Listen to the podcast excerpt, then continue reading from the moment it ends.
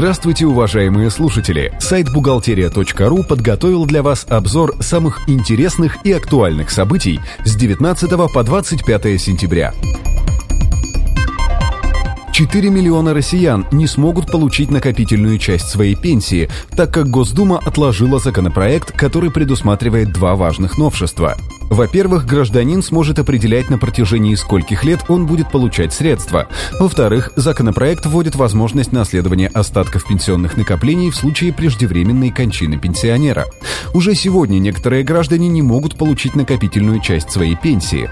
Она формируется у россиян моложе 1967 года рождения. По словам экспертов, из-за досрочного выхода на пенсию только в этом году пенсию должны были получать около 500 тысяч человек.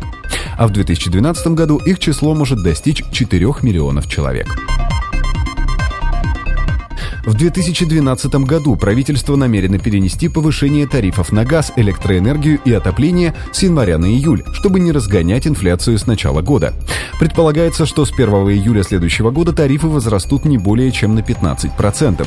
Исключение будет сделано для РЖД. Тарифы железнодорожной компании вырастут с 1 января не более чем на 6%. Напомним, рост тарифов всегда происходил с 1 января, поэтому в первом полугодии 2012 года организации, работающие в сфере ЖКХ, могут столкнуться с финансовыми трудностями.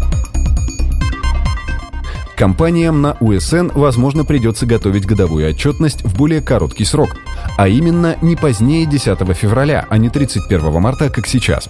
Такой же срок может быть установлен для предпринимателей, которые в настоящее время могут отчитываться вплоть до 30 апреля. По мнению налоговиков, неудобно сдавать отчеты спустя 3-4 месяца после окончания налогового периода. Ставка для страховых взносов 30% – временная мера. Как сообщили в Пенсионном фонде, уменьшенная ставка введена на два года. За это время планируется найти оптимальное решение, которое позволит не увеличивать налоговую нагрузку на компании. Ранее министр финансов Алексей Кудрин сообщал, что существующая система страховых сборов будет работать до тех пор, пока не разработают более сбалансированную систему платежей. А теперь криминальная хроника. В Краснодарском крае возбуждено уголовное дело о незаконном возмещении НДС на сумму более 2 миллиардов рублей.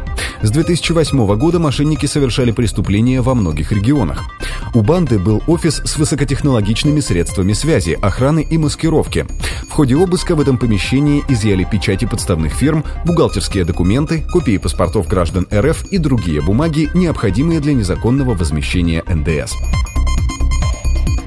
На этом мы заканчиваем обзор важных событий за неделю. Самые актуальные новости вы всегда сможете найти на сайте бухгалтерия.ру. Спасибо, что вы были с нами. Слушайте нас через неделю.